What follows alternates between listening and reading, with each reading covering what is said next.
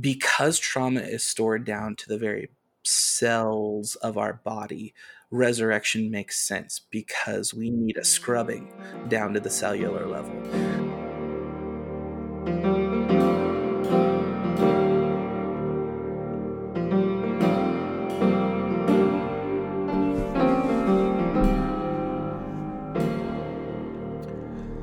Hi, Internet. Welcome to episode 7 of Changed My Mind with Luke T. Harrington. I'm Luke T. Harrington. I'm an award winning author, I'm a celebrated humorist, and I've probably owned more pairs of glow in the dark pants than you ever will. Um, this is my show where I talk to people who have changed their minds about big things, important things. Um, the reason for that is because I want to show it's possible to change your mind, to walk through life with an open mind, to learn new things. Um, it's October. Welcome to the spookiest month of the year. So, we're going to get spooky on the next two episodes of Change My Mind. Um, next week, I've got someone who is going to dive deep into the paranormal, but this week we're going to get a little bit more philosophical about uh, spooky stuff. We're going to talk about the ghost in the machine. Now, in case you uh, aren't familiar, the ghost in the machine is a concept in Western philosophy that says the essence of a human being is a soul, an incorporeal soul um, controlling the physical body. Um, the technical term for this is dualism, right? A human being is a body and a soul, and the soul and the body are essentially unrelated to one another. The soul is just this incorporeal ghost, if you will, controlling your flesh and blood body, which is a machine. Um, this is a belief that has permeated a lot of Western thinking, even among people who probably don't believe in the soul. Um, there are a lot of people out there who think of the mind as kind of the supreme essence of a being, and the body is essentially irrelevant to it, or at least just a servant of it. Um, it's certainly a view that has permeated a lot of Protestant Christianity. You know, your body dies, but your soul, whatever it is, flies up to heaven. Um, and I spoke to someone who once would have thought that way until he studied some philosophy and psychology and even Christian theology. Um, and so this is a talk that exists in the intersection between psychology and philosophy and theology, which is kind of my jam, but it gets pretty time cubey pretty fast. Um, I spoke to Zach Korthals, who is a um, divinity student married to a psychological counselor and he's got some ideas that are very specific and he is very passionate about. So I just kind of wound him up and let him go. I'll see you on the flip side for some closing thoughts. Um, for the time being, I'm just going to flip you over to my talk with Zach. Bye.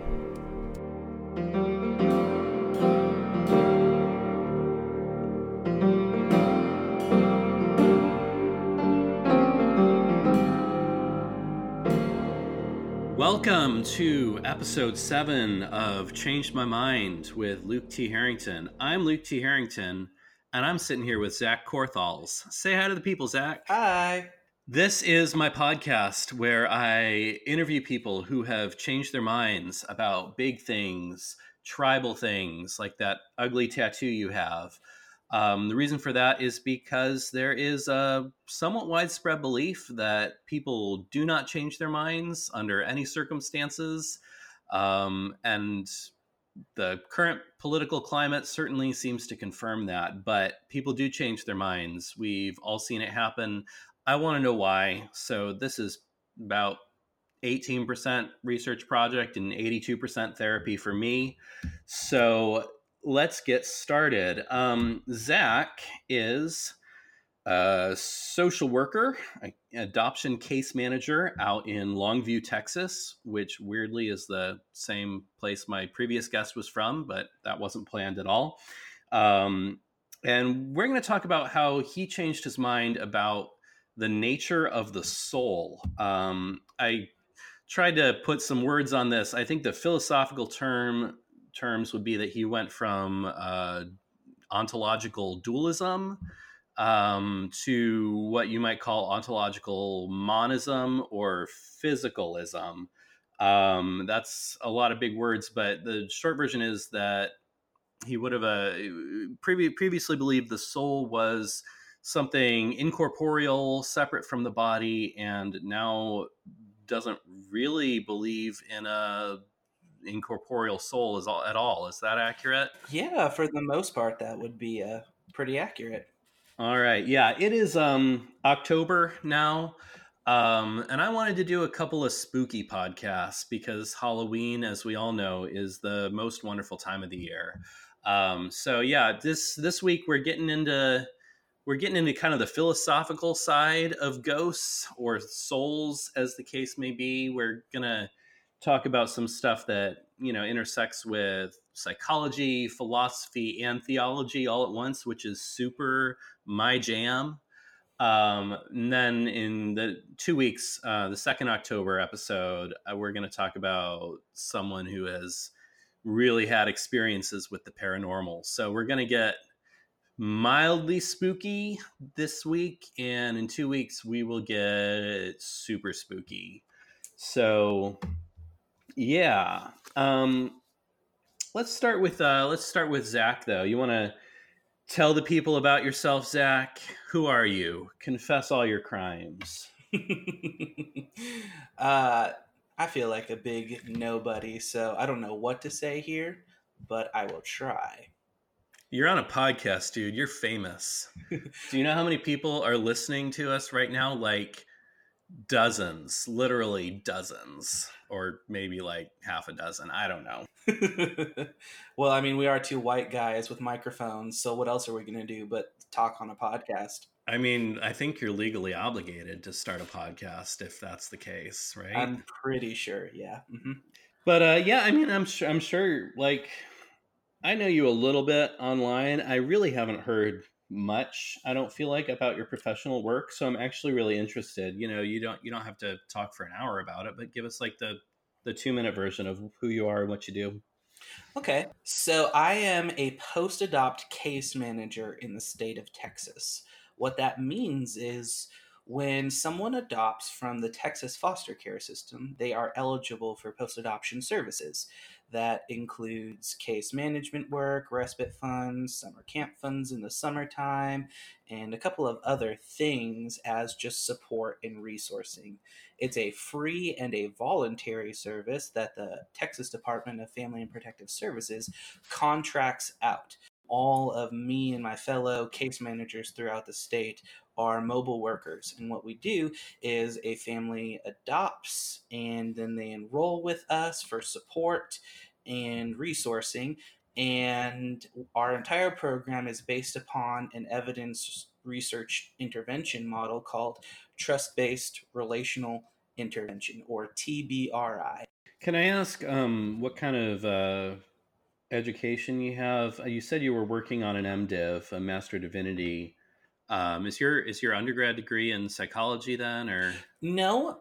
Believe it or not, I actually started out my academic career with a Bible degree. I have a dual major in biblical studies and like ecclesial or, or church leadership, which is uh, incorporating by uh, business classes, you know, the day to day nitty gritty bolts of running um, basically a nonprofit organization, which is how a church is structured in the United States.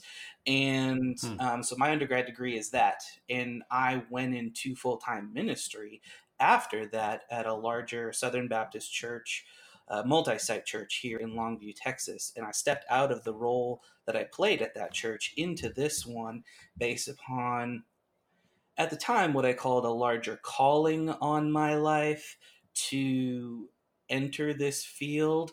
That's really interesting to me because I I mean based on just the your passion for psychology, I always just kind of assumed you had a degree in it. You seem to know quite a bit about it, but I guess I've studied psychology more than you have, which is weird. Like I was at one time working my way toward a degree in uh, like a, a, master's in educational psychology, um, oh. which I oh. never got and didn't get very far into. But um, yeah, that's interesting. Um, so let's just um, get into it then. What did what did you change your mind about? How would you put it? What did you believe before? What do you believe now?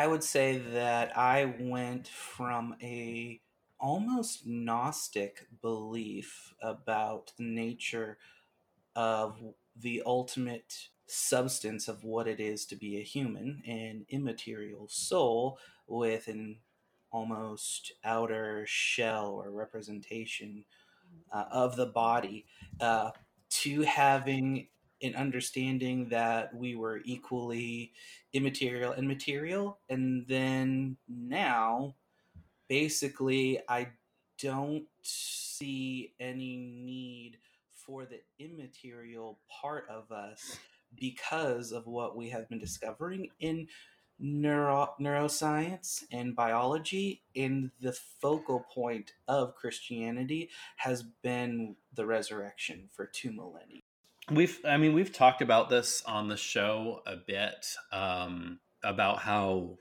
contemporary protestantism seems to conceive of the body and soul as very separate things and how to a lot of people who have been on this show including myself the the approach seems quasi gnostic um, that's a little bit in, inside baseball. Gnosticism, if you don't know, was it was kind of a set of early heresies condemned by the early Christian church that conceived of the body and soul as essentially separate.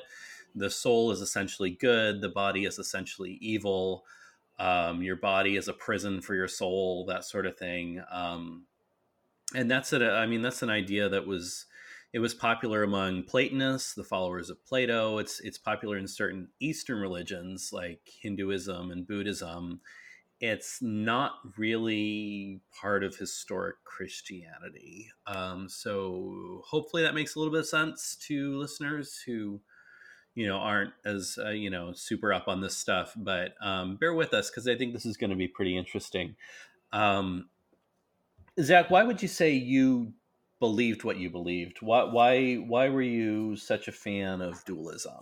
Let's start there. such a fan of dualism. Great way to put that. um, I wouldn't say that I was a fan of dualism. What I would say is it was a default belief system incorporated okay. in my religious tradition and faith background.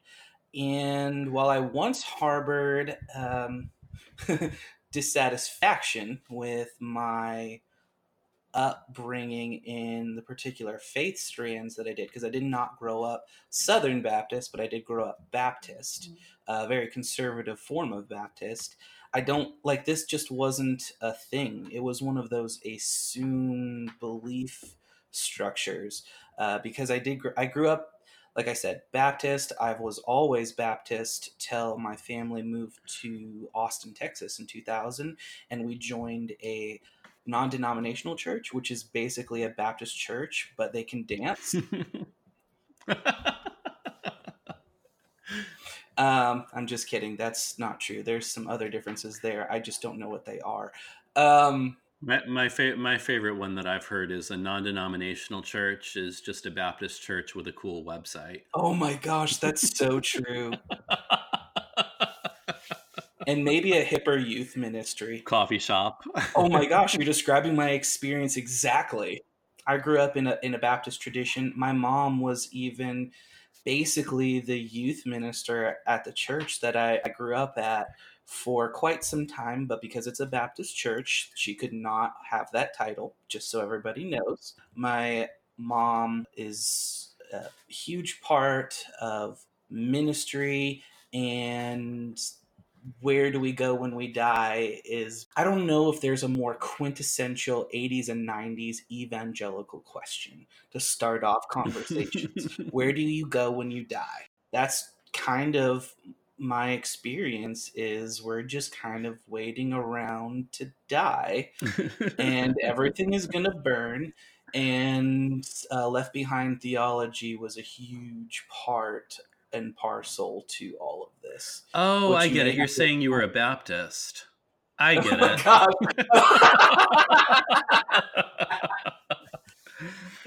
oh, you're funny. Uh, so that that understanding of how do we exist now, i there was such a disconnect to how do we exist later, Hmm. and that caused a lot of tension for me growing up. And like in what way how would you say that caused tension So the best way I know how to illustrate this causing tension is I grew up in a setting where I'd hear a lot of women talk because I was the child of a single mom. And there was such a talk about feeling God's presence. Not even saying the Holy Spirit, but just like feeling God. Mhm. And I had no concept for that. Hmm. What on earth it meant to feel God. And it made me very angry. i'm not sure i'm clear on why that made you angry can you elaborate on that a little bit I was angry because I had never had that spiritual experience. In my Baptist church, I'd never heard sermons about the Holy Spirit.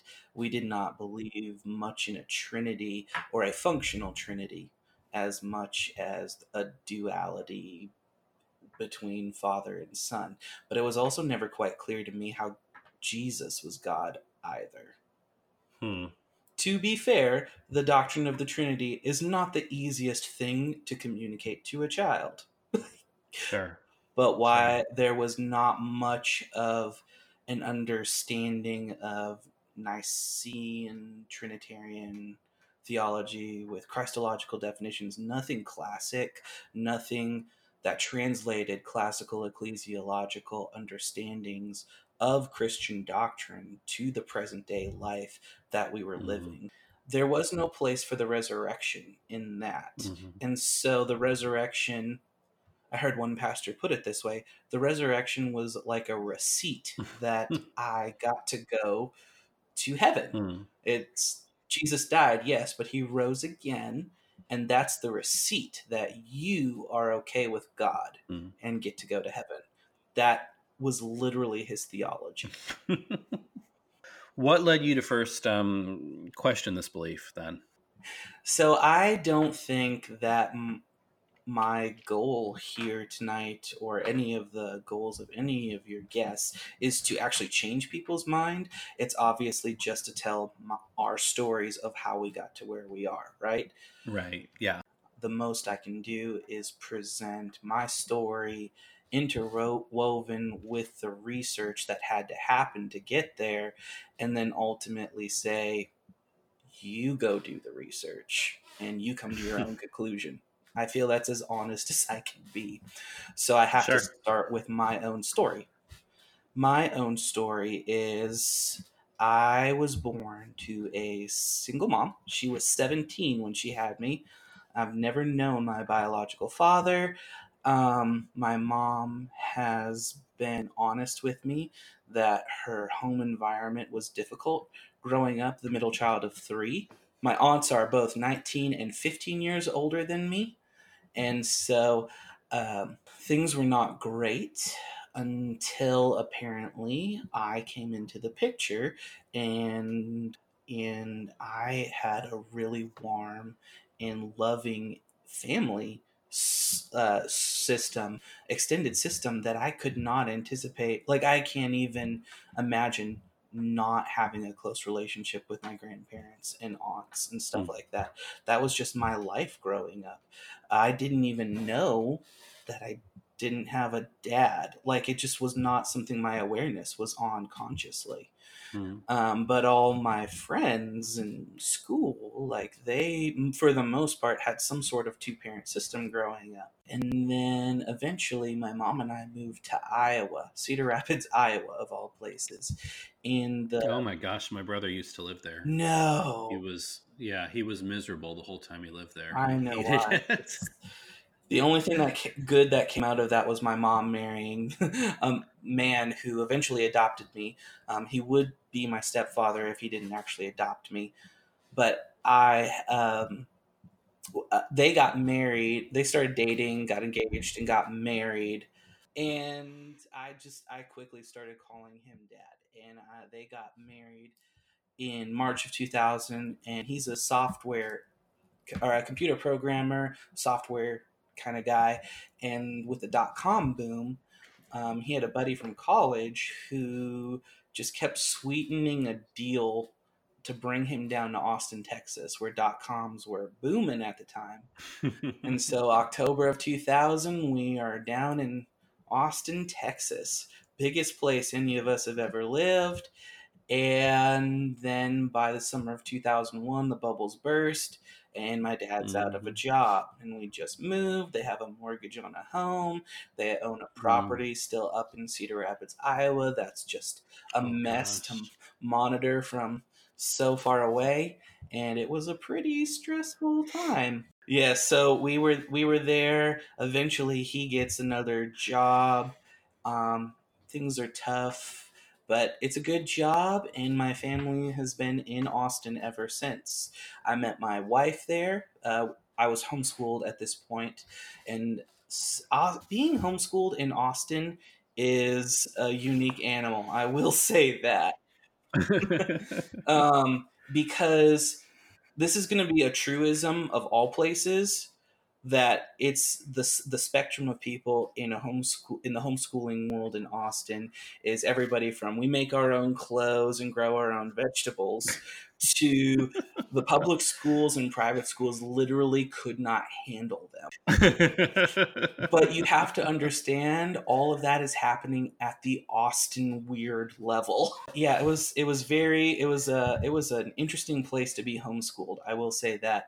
My wife was also in the the homeschooling ring and um, we started dating my senior year of high school, January 1st, 2009.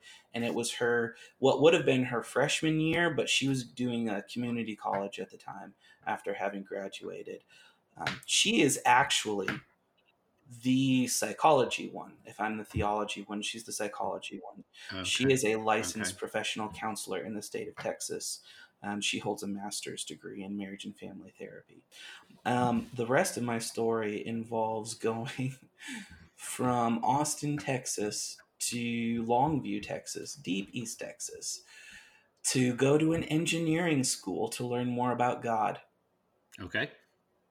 I went to I went to LeTourneau University, and it is an it is an engineering and aviation school, very technically hmm. minded and the liberal arts side of things is not very well represented, though every degree track has to have a minimum Bible courses, mm. and that includes two that everybody has to take, and then you have whatever your electives are after that. It's usually one or two credits, depending. And then it goes up from there depending on how liberal artsy it is. So it's an but engineering it's an engineering school that requires Bible credits. Yep. That is interesting. I won't yes, say it's it bad, but it's certainly interesting. Isn't it? The school itself is uh, very much so homeschool friendly too, which is why I ended up there. A fourth of the population were homeschooled, but that includes not just state homeschooling, but MKs, mm-hmm. uh, missionary kids mm-hmm. who are mm-hmm. homeschooled overseas. So there's a there's an eclectic cultural diversity represented at LeTourneau. I, um, I imagine I, I, imagine that if you take the Venn diagram of people who want to study engineering and people who want to study the Bible, like eh, almost everybody in that overlap is going to be homeschooled. So,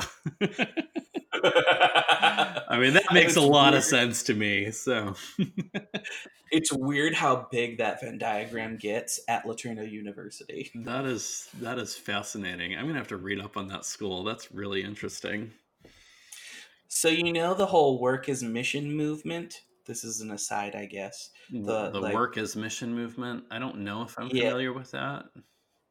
So in I can kind of guess broader, what it is based on the name, but yeah, work is worship. Using your talents, time, and treasure in your vocation as your mission work, if you will, because you can reach people that might not ever go to church, like missiological thinking. Mhm. Like that was actually pioneered by R.G. Letourneau, the founder of Letourneau University, which is why he he actually invented mobile offshore oil rigs and giant earth moving mechanical machines Hmm. like think caterpillar but bigger Yeah. like all of that kind of stuff he invented all of those things in his head and then immediately put it to paper like he he invented the inner workings of those things and put That's to paper wild. My yeah and so he was also responsible for the big inch which is a pipeline that actually supplied oil during world war ii and is credited as one of the major reasons we won the war Huh. yeah. To get back to my story, my wife is an engineering admissions counselor. I am entering the second half of my undergrad degree. We are, I become, uh, I go up and work in the provost office for LeTourneau University. Um, and basically, we're at all levels of the institution, both me as a student and her as an employee. And we love our time there, but it also opened us up to the way institutions operate, kind of just like the nature of them, in a way that we'd never Mhm. been privy to before. What was interesting was watching how the bottom line seemed to outweigh confessed Christian values or spiritual values. Uh, Mm. at the time, and that was interesting. My wife Mhm. then moved into. So the plan was always for her to get a master's degree, and because she was an employee of LeTourneau University, I got the rest of my undergrad uh. So my the rest of my degree was free, and we only had student loans from the first year or two of my undergrad, and then she got her master's degree free because she was an employee of the university. And so she got her master's of marriage and family therapy from some very cutting edge people. The the provost of LeTourneau University at the time, he he's no longer the provost. Uh, he was a pioneer in marriage and family therapy and family systems theory, and um, his protege, who was also the wife of one of so my, my mentor in the Bible department, he is a world expert in the Gospel of Mark, and he's from Kazakhstan, and he's amazing. Uh, I love him to death to this day, and he got me into East, like he introduced me to Eastern Orthodoxy through all of this stuff. Mhm. Um, I'm being mentored by him, and my wife is then being mentored by his wife, who's the, a psychology prof, and also was the protege of this of this provost, and he or and she did family systems theory, but with a multicultural perspective because she's in a multicultural marriage, and so it lended to a more robust understanding of what is cultural and what seems to be anthropological. Like what is what is more universally human when it Hmm. comes to relationships but it was still a very cbt uh, very cognitive behavioral therapy program. Um, and that is definitely my wife's Mhm. training. Long story short i needed a internship to round out my degree. I got an internship at a large growing um, southern baptist church here in longview that would eventually become officially mega church and multi-site. And they were of and during this time i uh, like when i went to LeTourneau i got heavily into the young restless and reformed movement so i really got into a figure by the name of mark driscoll and he was one of the figureheads to this particular movement in Christianity. In fact, it made Time magazine at one point. It was the Young, Restless, and Reformed movement, and him and this really and an older but more well-known pastor by the name of John Piper were seen as these two poles in Reformed Christianity about cool, hip Christians who could think I'm serious. That's how I would describe that entire movement. You could drink beer, you could smoke cigars, well, and whiskey. You could drink and you could smoke, and you could talk about deep, boring theological concepts till the cows come home. Hashtag life goals. and then um, Tim Keller would be another probably big name in all of this, whether people know that or not. And he's centered in New York, and he's more in the Presbyterian Church, and his huge missiological push, which is what is the goal of the Christian life, but to be on mission for God and to advance His kingdom through the proclamation of the gospel. And he believed that if that started in the center of an urban city that influenced the culture in a wider sense, then things would trickle down. It's like trickle down economics, but theological.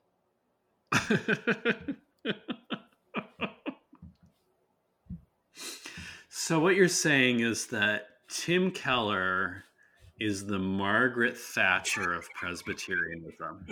no, I just really wanted to say trickle down. but Tim really did believe you get to the heart and center of a of a cultural center like New York City, you affect the city, you affect the wider influence circle that it's in, and the whole goal was to bring the gospel there in order to advance the kingdom by a trickle down effect. Um, I love Tim Keller. I've learned so much from him, but I also have definitely come to have issues with that kind of thinking um, because it's not very relational, and we'll get to that in a little bit.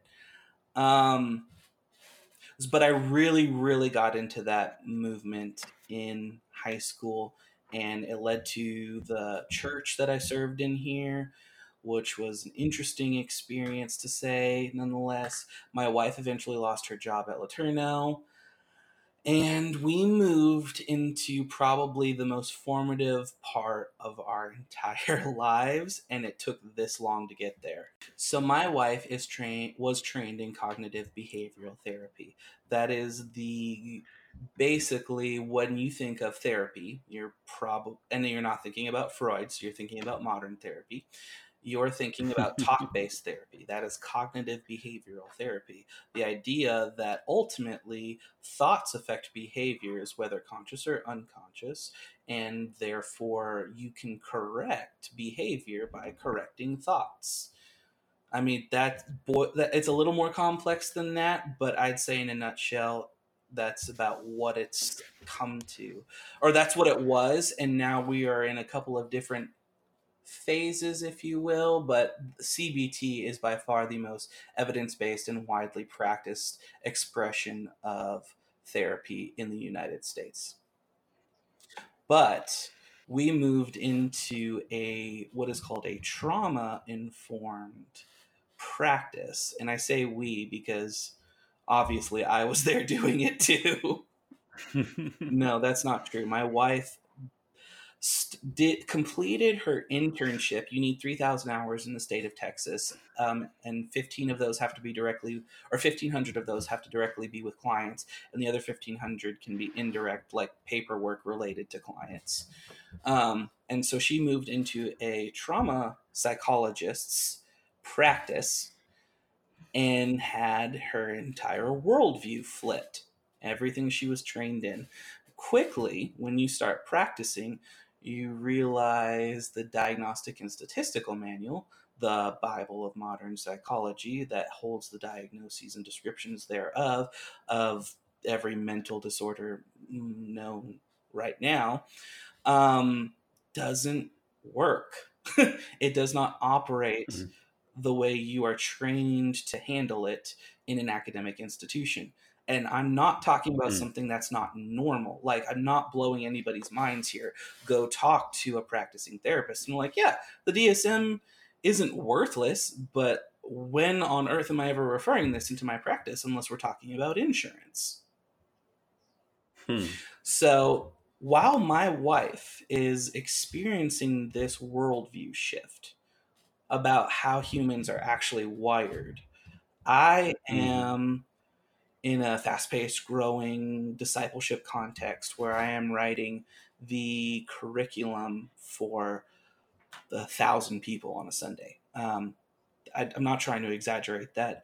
I was the the church did sermon based curriculum where the sermon the pastor would preach a passage and I would come at the same topic from another angle in scripture. So if we're going through the Gospel of hmm. Mark and Jesus is teaching on money that week, I would tackle money or finances or whatever the big picture is from another angle in scripture.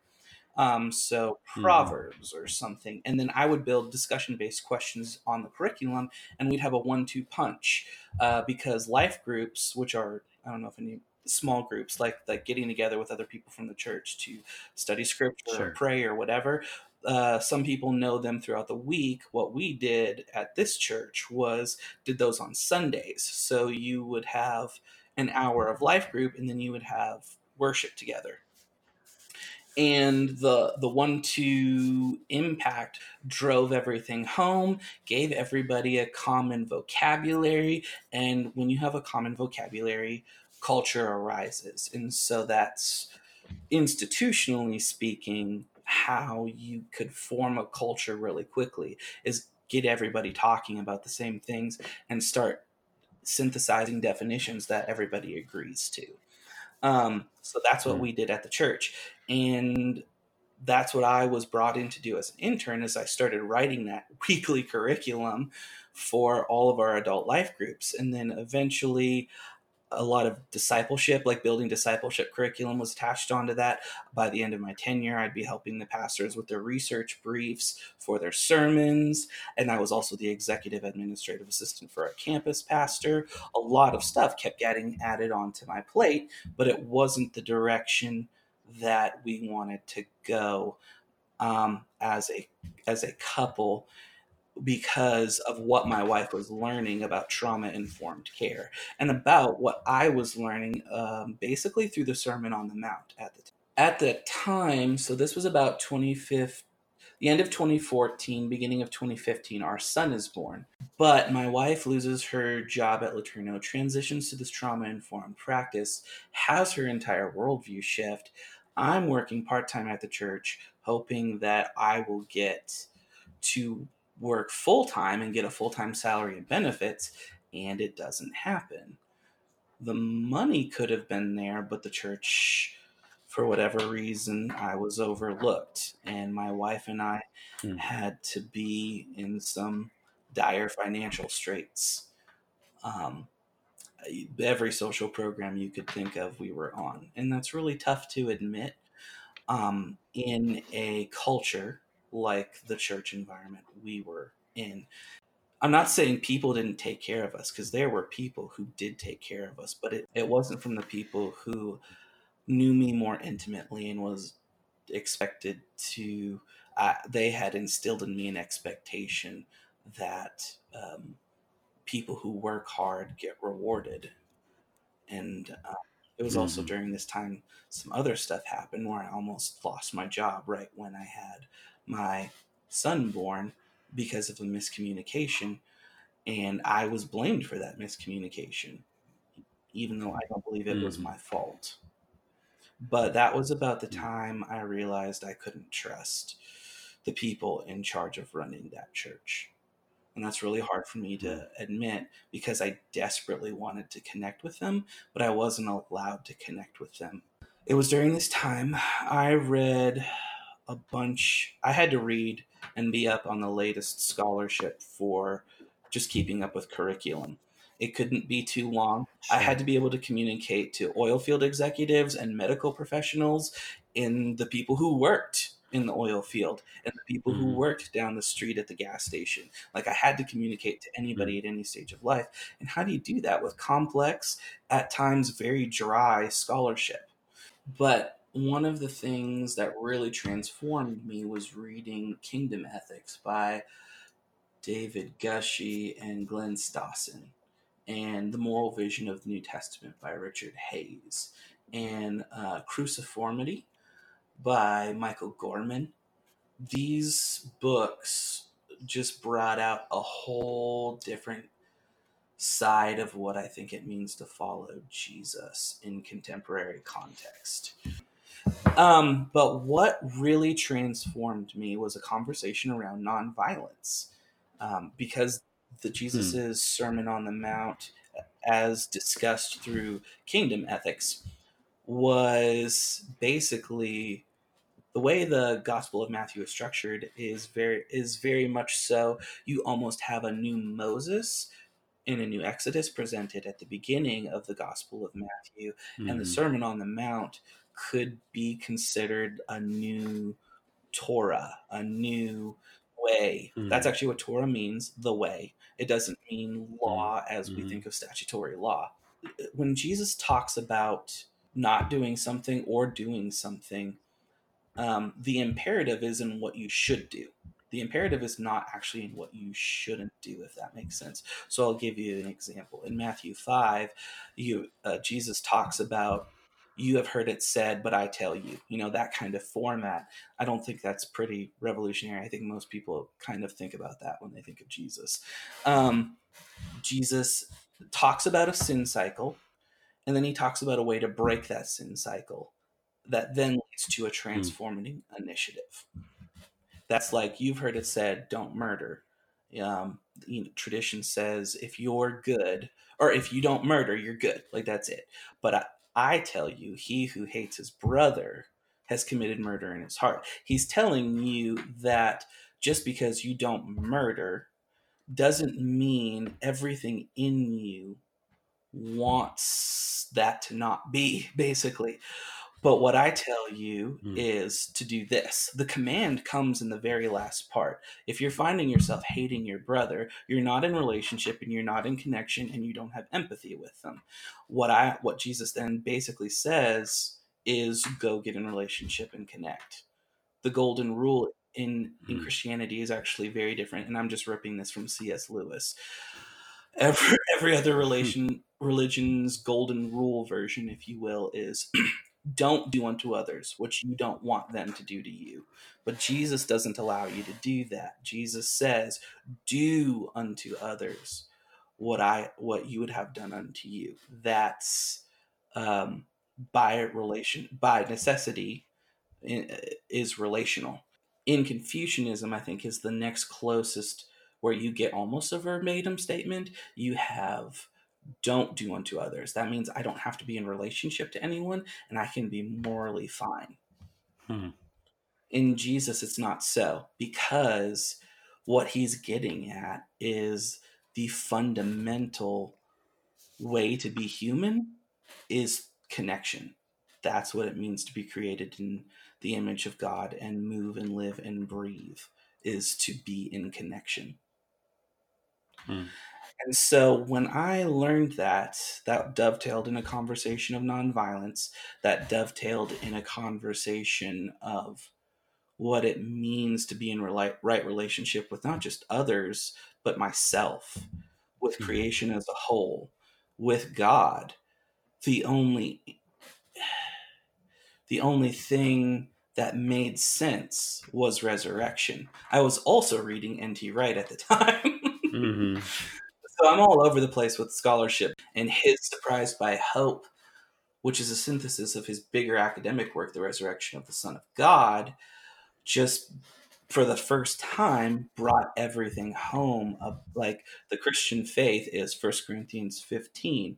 Jesus died and rose again according to the scriptures, and then he appeared a lot of the hermeneutical weight of 1 Corinthians 15 is then actually placed on the resurrection more than his death. Mm-hmm. The thrust of the Christian faith is if Jesus died, what big whoop. It's that he rose again that everything is different. Resurrection is not resuscitation. Mm-hmm. It's not zombification. And the resurrection is is everything and creation eventually will undergo it's like creation wide like it starts with humans being resurrected and then it'll be a creation wide resurrection as envisioned in revelation but god is not destroying everything there's a there's a cleansing a rebirth a, a renewal of creation. So I was learning all of that for the first time as my wife was becoming a trauma counselor.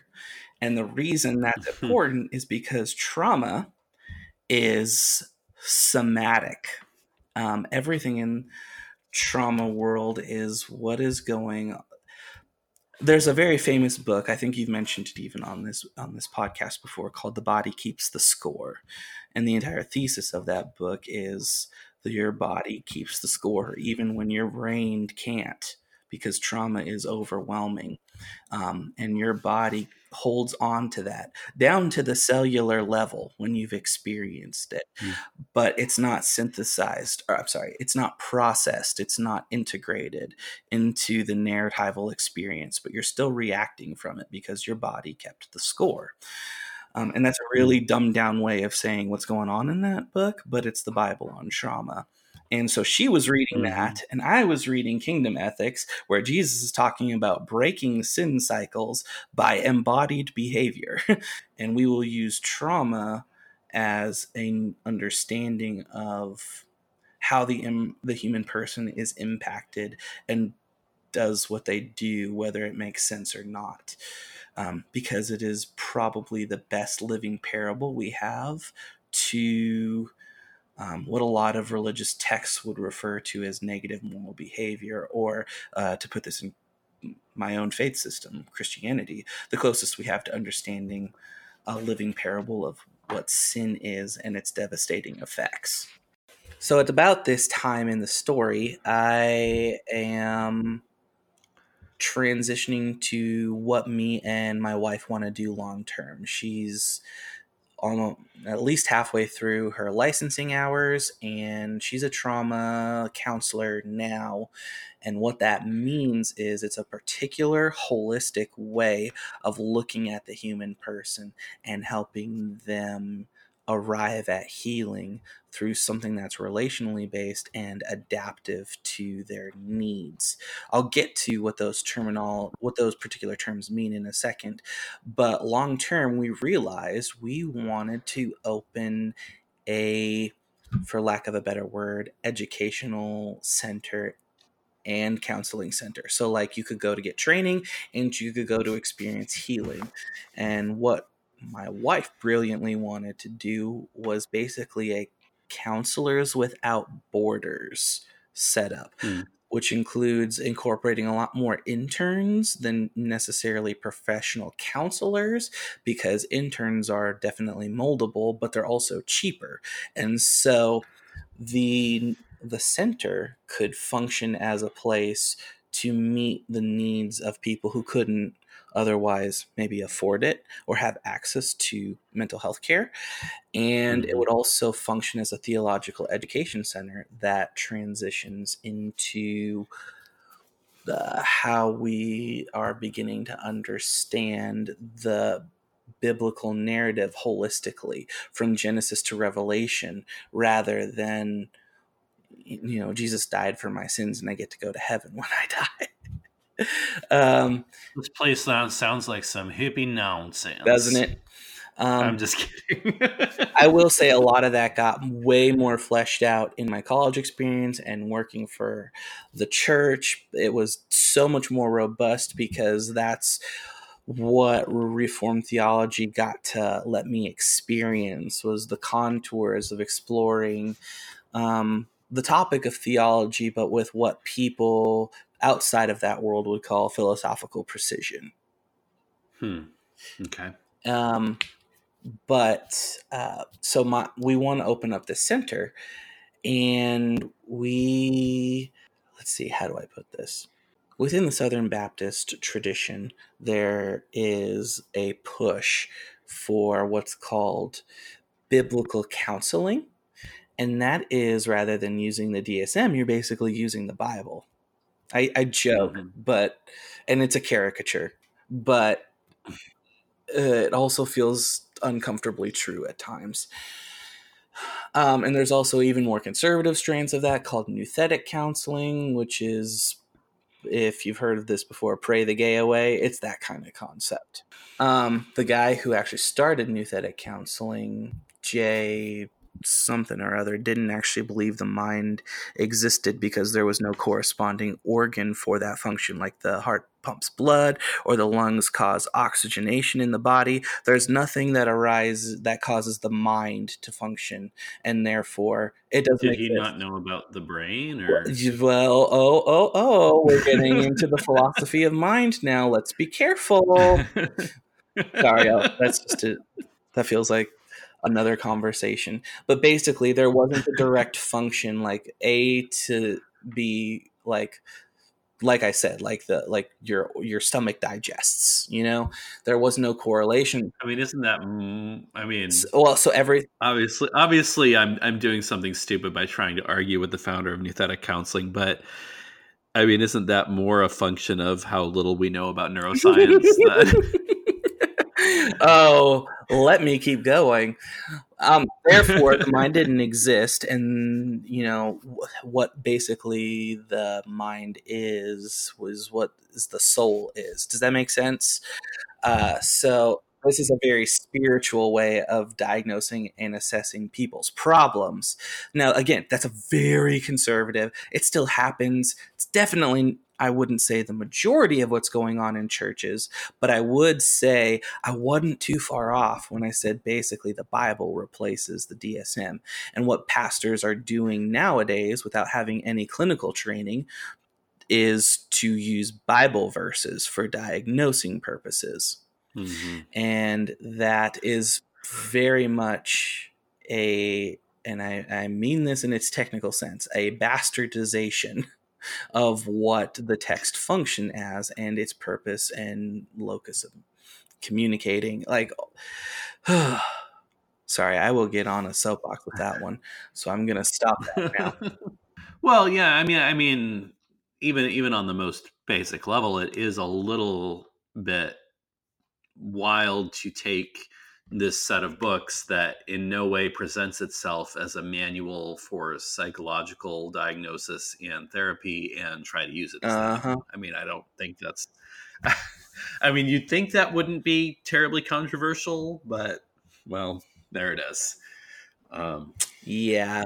anyway, And it's not, it's very, very modern way of looking at things. I want to stress that the church fathers or the patristic uh, discipline, if you will, studying the voices in the church past, they did not look at knowledge this way.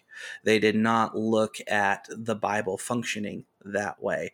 Um, the, there was just a general acceptance that uh, scripture as whatever special revelation it is, it functioned in concert with every other kind of revelation. And that was colloquially God's two ways of communicating. However, that's mediated and however that's organized in priority, that's a different conversation. But it wasn't the Bible as be all end all when it comes to how the human person operated and functioned within Chr- Christianity because I mean the best uh, medicine of the day was just kind of assumed in how we understood humans to operate if that makes sense. Right, and that's I mean that's a strain of thought that continues even into the patristics and the Yep. reformers. Um, like if you if you read um, Thomas Aquinas' Yes. Summa Yes. Theologica, I think I mean he quotes Aristotle more than he quotes the Bible in that. I Yes. So, You are right. You are very right. Um, I've been Um, accused of being Thomistic at times, and you know what? I'll wear that with a badge of honor when it's appropriate. well, you know you'll never get accepted by the Eastern Orthodox Christians if you do that. Actually, Eastern Orthodoxy has by far had the most impact on me, so that makes me sad. So we were knowing what we wanted to do long term was a holistic approach to healing. And I don't mean that in Mhm. soul care terms, which I think is really popular these days, especially within um, conservative movements still present at some of the major seminaries. Um, I think what differentiates where I am at now, where my wife is kind of at now, is the spiritual gives language a lot to what's going on in the biopsychosocial aspects of things in a very real sense without having to go into what makes us essentially human is this part of us that can exist away from our body and be perfectly fine without it. Um, and I know that sounds very esoteric, so I hope to clear that up in a little bit. Um, so we want this counseling center, um, and we're having a holistic vision for what that looks like. Um, I read what I read theologically, she reads what she reads psychologically, and they're just dovetailing together too perfectly. What comes out of this is a new understanding for both of us, uh, but for me especially, because I can only speak for myself, I guess, uh, is a, is an under a dual understanding of what we call attachment theory and trauma, and y- usually people in this world of attachment and trauma they have their strengths in kind of one side or other. I feel like it's two sides of the same coin, but like people who talk about attachment stuff don't seem to understand the implications for trauma. And people who talk about trauma a lot don't understand that it all starts in attachment. So attachment theory is was pioneered by John Bowlby around the time of World War II. He's a British guy. So Bowlby was observing boarding school children first and foremost, and resultant behavior from being not in close proximity with their primary caregivers, and then started tracing that through kids who had lost caregivers, and eventually formed four distinct attachment styles that directly correlated with the likelihood of negative social behavior. What has happened since that time is the development of a lot of neuroimaging and other uh, experiments that could measure hormone responses and other experiments that could basically measure longitudinal epigenetic studies. And so what what's happened since Bowlby first started doing that around World War II is an interdisciplinary approach called interpersonal neurobiology has developed uh, and it's a holistic understanding of the human person that um, can be summed up in you do not exist by yourself. Mm-hmm. You are always embodied, you are always in relationship, mm-hmm. and what we call the mind regulates the exchange of energy in every single one of those directions.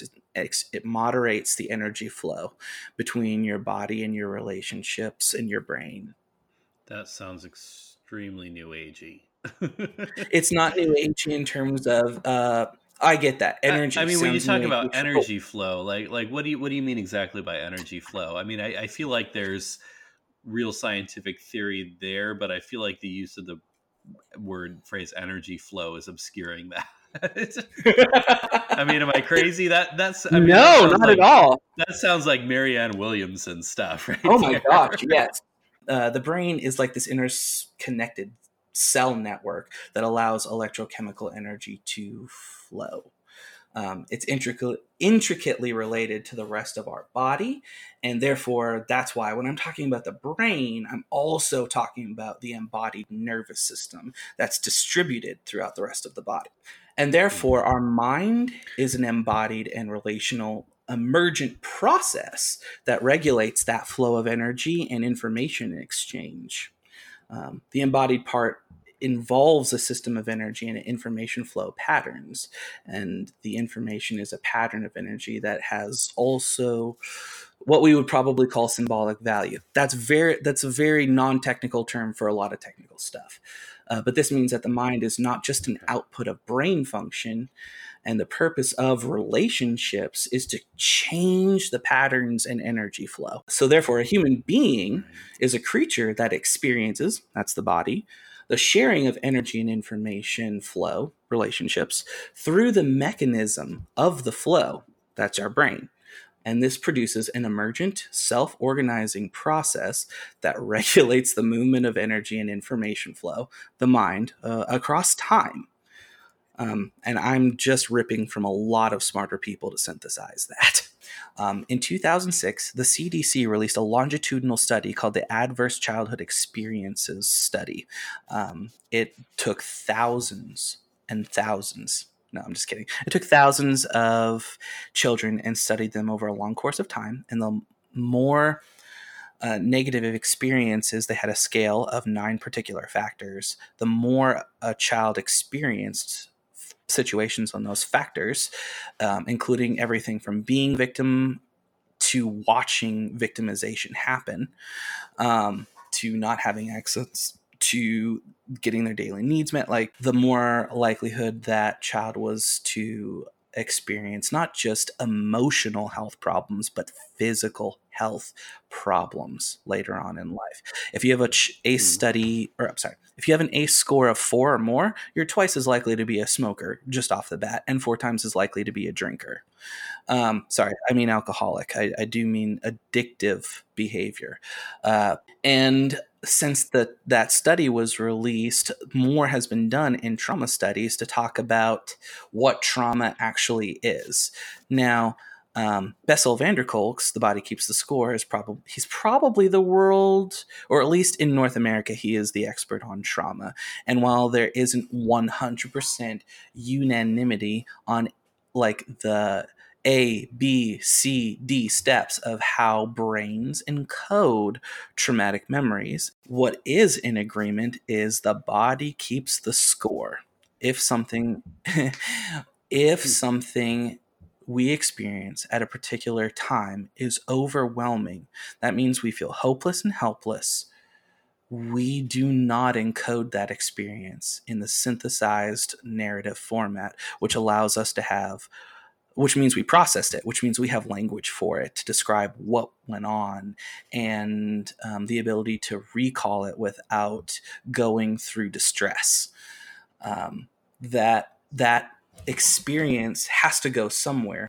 I talked about energy in one point to kind of explain in a non new agey way that energy has to go somewhere in our body. One of the most evidence based treatment modalities for veterans who experience PTSD is still exposure therapy. So that means they're going to re experience in a controlled way what they experienced that was uncontrollable and overwhelming at some other time, but in incrementalized ways. So I think everybody understands if you have a fear of needles, you're gradually exposed to sharper and more needle like things in a controlled way in order to give you mastery or basically to not provoke a stress response in you. Still very common, but it's not processing the memory and giving it in a coherent narrative to join um, in our memories, but the body kept that score, and um,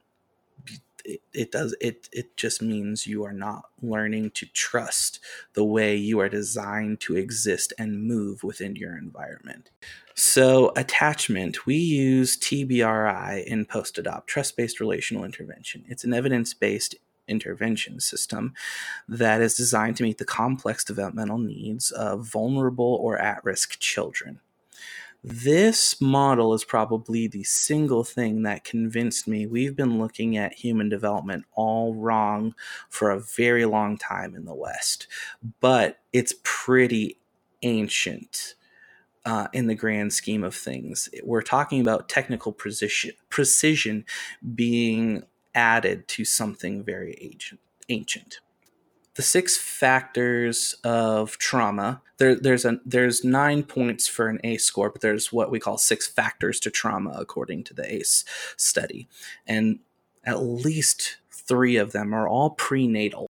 Trauma can shape the brain and body of a developing infant. If mom is stressed during pregnancy, she experiences cortisol spikes. That affects the developing child. If she is malnourished or um, experiences, you know, violence, I guess that's a stress factor, um, or is just generally not operating in a happy, healthy, connected way, all of that translates to that developing human being is still coming out of the womb primed to react to the environment of stress. But all that baby has had in the womb up until that point that their little brain body knows is mom's voice, mom's heartbeat, mom's body temperature, mom's spell, smell. Everything about that infant's world revolves around mom. And when that infant comes out, if it's not immediately then put into mom's arm, that's why we what we call skin to skin immediately on birth, the infant's brain body doesn't know to kickstart the the process of I have a need that can be met. Um, so a lot of my my son, he was an emergency C section. Nothing about that birth went the way we wanted it to go. Um, and the th- I don't know if anybody mm-hmm. who listens to this has had an emergency C section or a C section in general. The, the baby is not returned to mommy immediately because they have to be the baby has to be assessed. Mom has to be sewed up, and a few other things happen before there's a reunification. Meanwhile, um, the birth is basically traumatic. It's a traumatic separation. And that's why there's rupture and repair in this attachment world. You know, rupture from the womb, repair right by going right back to mom. That is that is stopped, that is blocked, that is a, a, deprivation that enters the infant early on in life. The whole anxiety of the nervous system is kicked off because it's not being calmed by the things the infant has to know it's safe and secure in its limbic system, which is the emotional brain what I just described involves three, four factors of trauma. After that is when you get into abuse and neglect and other incidental incidental traumas and all and and that kind of stuff. The things we typically associate with trauma. But no, at least half of the factors start way back in utero. What we always say in the TBI TBRI world is that the lesson of the first year of life is I can trust. Baby cries, caregiver comes and meets mm. need. That is the attachment cycle. The next two years of life build upon that as baby learns more and more to develop their proprioceptive system, their interoceptive system. Um, we uh, all of that basically is like our like our senses and our orientation in space and and and our like blood pressure like all of that stuff is is regulated in those years by consistent caregiving um, in, in, in our foster adopt world, we're talking about kids who consistently do not meet those developmental markers. They have complex developmental trauma that's not just incidental. That's why we call it complex. It's ongoing and the deficits build. We often talk about foster adopt kids. Their deep wound is they learned very quickly they could not trust adults to meet their need the very deep core of all of this is I can't trust rather than I can trust. Every hmm.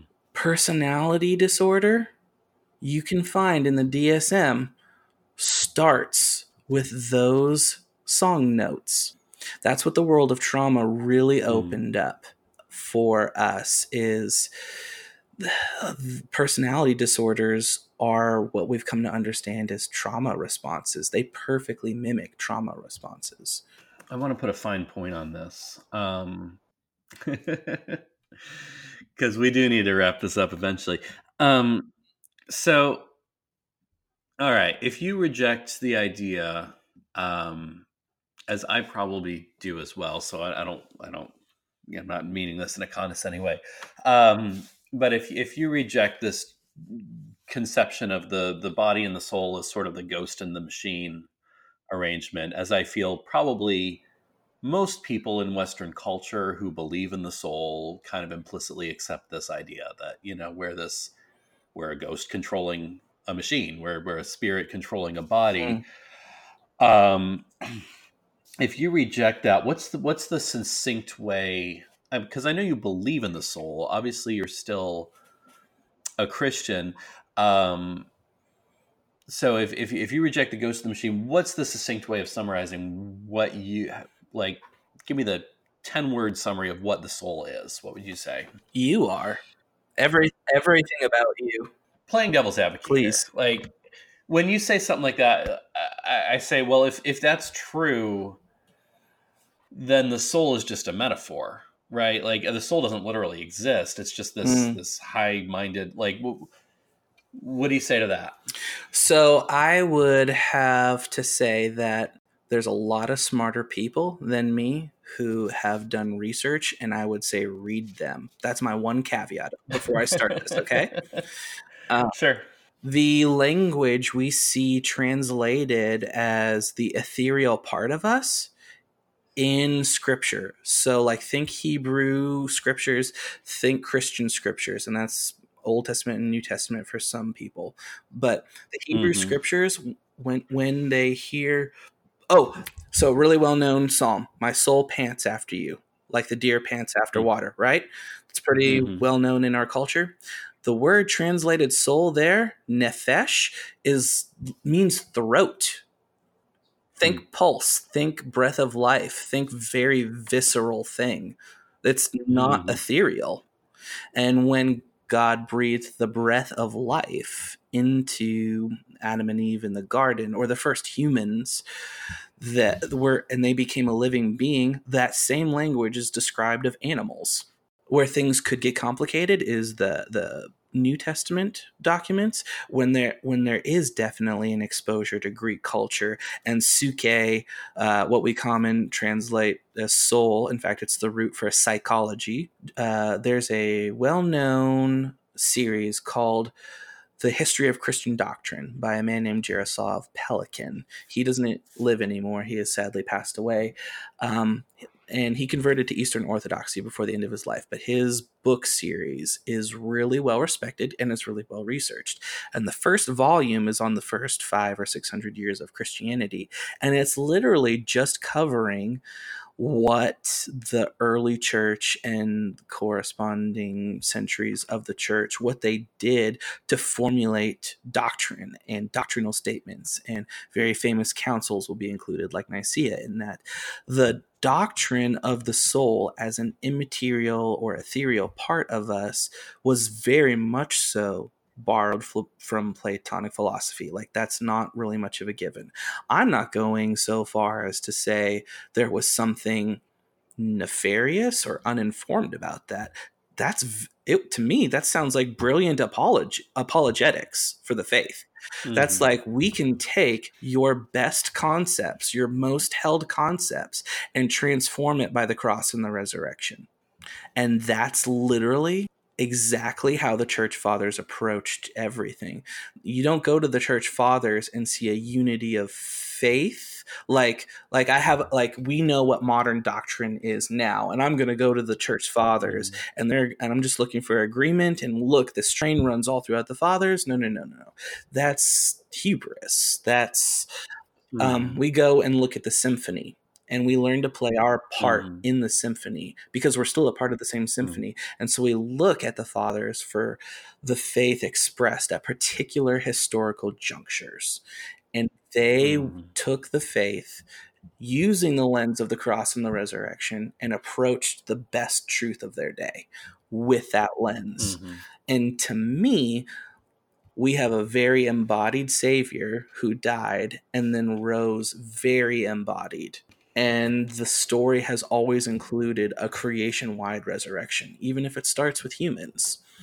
And um, I think the body keeps the score that I mentioned by Bessel van der Kolk, because trauma is stored down to the very cells of our body, resurrection makes sense because we need a mm. scrubbing down to the cellular level. Uh, mm. reincarnation doesn't cover that. There's no system mm. breakage. Mm-hmm. So Augustine is famous for saying evil is not a thing in and of itself. Rather, it's a lack in good, like rot in a tree or rust mm-hmm. in a car. And so, mm-hmm. what attachment and trauma really has taught me is that perfectly describes human behavior. If there is something negative in our behavior, there was a lack and this lack goes back to the very beginning. Mm. And it's not a lack that was caused by something ethereal. So, um, I mean, aside from your change in beliefs, what would you say you learned from the experience of changing your mind about this? I think the the first and foremost thing that's changed was the nature of evangelism and discipleship. Hmm.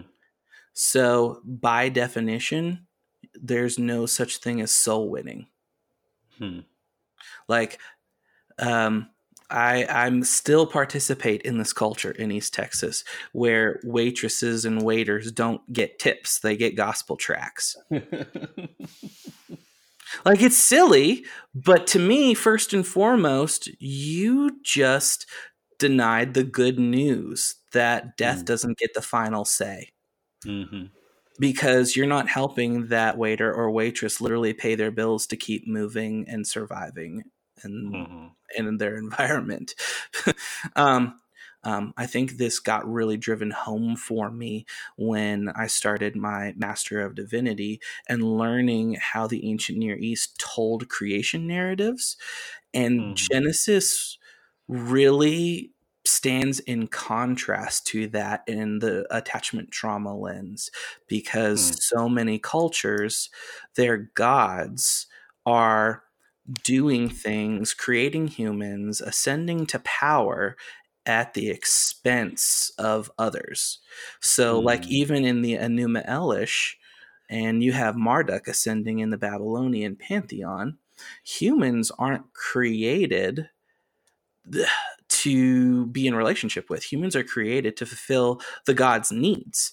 If we translate that to a parent child relationship, which isn't a stretch by philosophical standards in the ancient Near East, we would call that a, an abusive relationship. Hmm. Children do not meet the needs of parents, parents meet the needs of children. And to be Oh, that's what I've been doing wrong. Oh, Dang it. we just solved all your problems, Luke. but Genesis starts with God having met all of humanity's needs before they're even created. Like they're literally born into a sensory rich world thriving on connection.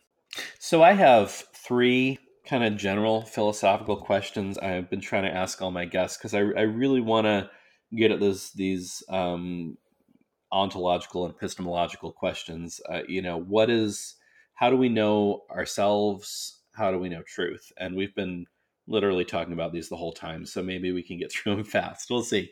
Um, first of all, Zach, what is identity? Do we all have an identity? Is identity fundamental to who we are? How do we know our identity? What do you think? Our identity is fundamentally embodied and in relationship. The uh, there's a reason solitary confinement drives people crazy in prisons. The brain is not wired to be alone. What about um what about human nature? What is human nature? Do we all have a specific nature? Are we all basically the same? Are we all different? Are we all blank slates? What do you think? I believe that the question of nature versus nurture was solved a, l- over a decade ago and basically put to rest. And I'm just paraphrasing Jonathan Haidt here, um, author of The Righteous Mind, when he says, We are born with a rough draft brain body that nurture continually revises. And finally, what is truth? I believe that postmodernism is fundamentally getting to the heart of truth in that there is no truth that can be fully experienced by one individual alone. And what I mean by that is if gravity is a universal constant, I can only experience gravity at my current weight, height, density, etc. But I will never understand it at my dad's six foot five, whatever weight and density that he currently experiences it as. I will never experience defying gravity without the aid of other, much smarter minds putting me in a rocket ship and blasting me out of the stratosphere. The point is, the only way to experience the full breadth and depth of truth is by relational experience. For a second there, I was really hoping that you had like calculated your dad's density at some point. I That am would- not allowed to reveal that. That's good. All right. Um, thank you so much for being on the show, Zach. It's been a really interesting combo. Um, You got anything else to say? Anything you need to? Anything you want to plug? A Twitter or anything like that? I do have a Twitter and Instagram. They're both the same. ZBK926. Um, uh, I really want to be grateful to my seminary. I'm currently at the Pillar Seminary online, and I, I, do love the way they handle the text very carefully, and they have trained me very well, or are training me very well. All right. I think that's it for this week. Um, thank you so much for listening. This has been Change My Mind with Luke T. Harrington. I'm that guy, Luke T. Harrington. You can find me on Twitter at Luke T. Harrington or go to my website, luketharrington.com. I will see you next time.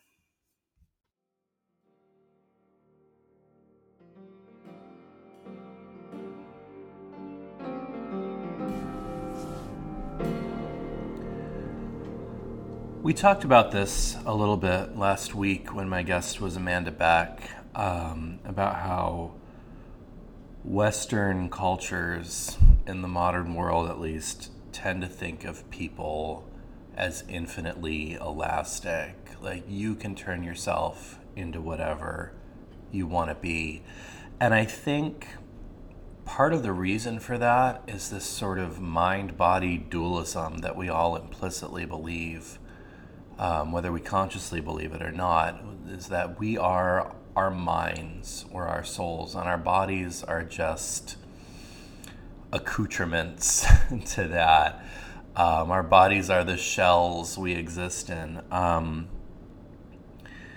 but I think we could have a much more healthy relationship with ourselves and with our potentials if we stopped thinking of ourselves as minds and started thinking of ourselves as embodied minds. Um, you know, your body is not something you own, your body is what you are, and you can't change it infinitely. You can only hope to steward it to be the best that it can be.